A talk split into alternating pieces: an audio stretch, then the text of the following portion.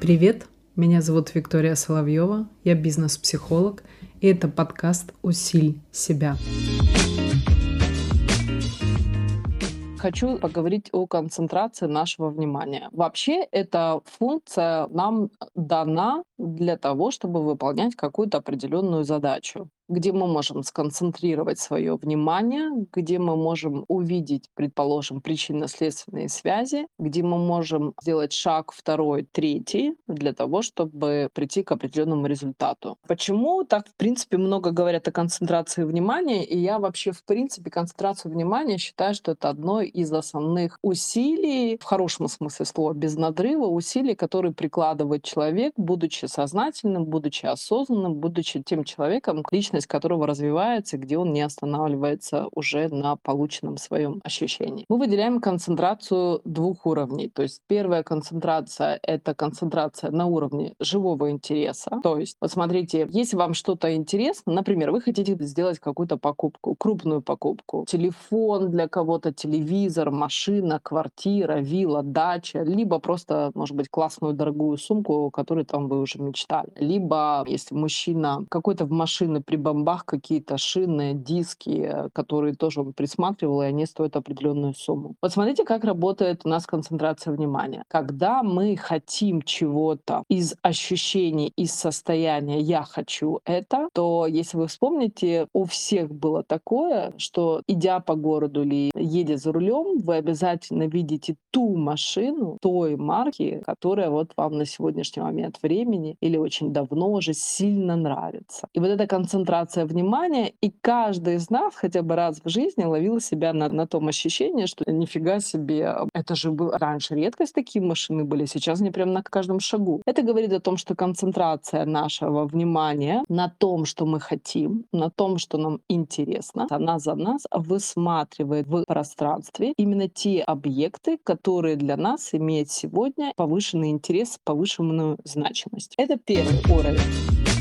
Второй уровень. Мы говорим о том, что есть концентрация внимания, когда вы сознательно ее включаете. Тоже безумно важная штука. Если мы вспомним и возьмем концентрацию внимания как маленького ребенка, то чисто физиологически, психологически мы знаем, да, что маленький ребенок, или вспомните свои школьные годы, почему были уроки раньше по сорок пять минут, потому что определенного физического возраста, психологического, психического созревания ребенок умел держать концентрацию внимания, предположим, пятнадцать минут, и весь урок длился не более сорок пять минут. И, соответственно, программа обучения конкретного урока в течение сорок пять минут строилась по повышению, потом снижение как расслабление, опять повышение и так далее, для того, чтобы ребенок мог выдержать. Раньше говорилось, что это не пятнадцать минут, там, это больше тридцать, но я думаю, что все это ерунда, потому что больше пятнадцать минут маленький ребенок вообще не в состоянии, на школьник, давайте так, не в состоянии выдержать. Отсюда мы говорим о том, что вот, скажем, со школьного периода времени мы и общество, и учителя, и родители предлагают нам тренировать уровень концентрации нашего внимания. Поэтому, когда мы концентрируемся на каком-то деле, это мы уже сознательно, с помощью воли, с помощью своего навыка включаем эту концентрацию внимания. Дальше концентрация внимания зависит от индивидуальных особенностей, от психогенетических особенностей, это я говорю как психогенетик, плюс еще, конечно, уровень натренированности, уровень значимости, что такое для человека концентрация внимания в его работе, деятельности и так далее. Поэтому что есть? Есть люди, которые природно умеют концентрировать внимание свое сознательно и достаточно долго, либо очень долго его удерживать. Есть люди, которые больше не удерживают свое внимание, а больше, например, они и здесь, и тут, и там, и, соответственно, концентрировать свое внимание и удерживать свое внимание на одном каком-то фокусе, на одном каком-то действии, здесь и сейчас, тем более если это нудное какое-то монотонное действие рабочее, то это значительно сложнее.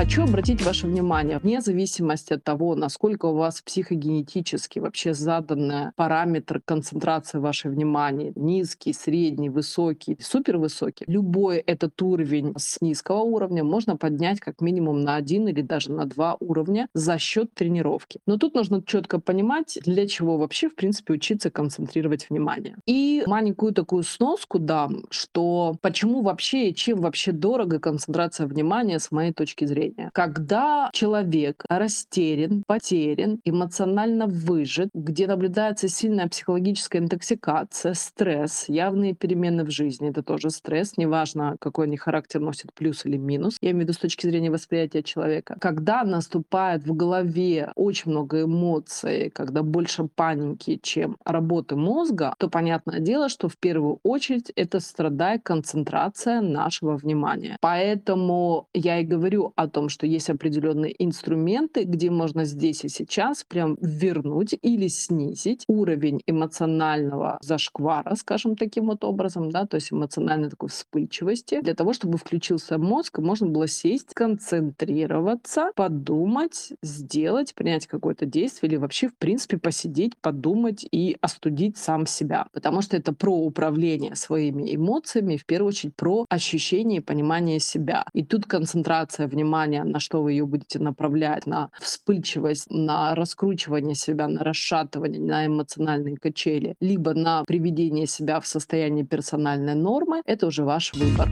Поэтому, что касательно концентрации внимания, и тогда мы в общем так подходим. Если, в принципе, ко мне приходит человек в программу, и я являюсь его наставником, и если на первой сессии человек жалуется мне или рассказывает какие-то свои ощущения, и что он садится за дело и не может сконцентрироваться, и он понимает, что какая-то апатия у него, как-то он не может довести дело до конца, и, в общем, его ничего не интересует и так далее. И если очень много он жалуется на концентрацию внимания, либо это может быть какая-то одна жалоба на конкретную ситуацию, то я, конечно, обращаю на это внимание. Потому что концентрация внимания и отсутствие этой концентрации внимания в общем в жизни человека мне, как психогенетику, как психологу, как бизнес-психологу, как эксперту, говорит о том, что значит нужно посмотреть, что перестало интересовать и будоражить человека в жизни. Почему концентрация внимание на тех привычных для него вещах стала меньше, стала не такая длительная и вообще стала беспокоить человека с точки зрения того, что он не может долго концентрироваться на тем, что он раньше привык. Поэтому тут нужно смотреть в общем, что поменялось в жизни человека или что, может быть, уже готово поменяться, но он еще не готов поменяться, что концентрация внимания на тех привычных вещах, она стала для него минимальной. То есть нужно себя заставлять. Этот признак очень конкретный, очень явный. Чаще всего он неосознаваемым человеком по причине того, что ну, концентрация внимания вроде бы как, знаете, там, лег поспал и все прошло. Но в зависимости от того, под каким углом этот человек рассказывает, для меня это критерий для того, чтобы обратить внимание не просто точечно, а в общем и глубоко, что с человеком на психогенетическом уровне происходит, что его что-то перестало так сильно интересовать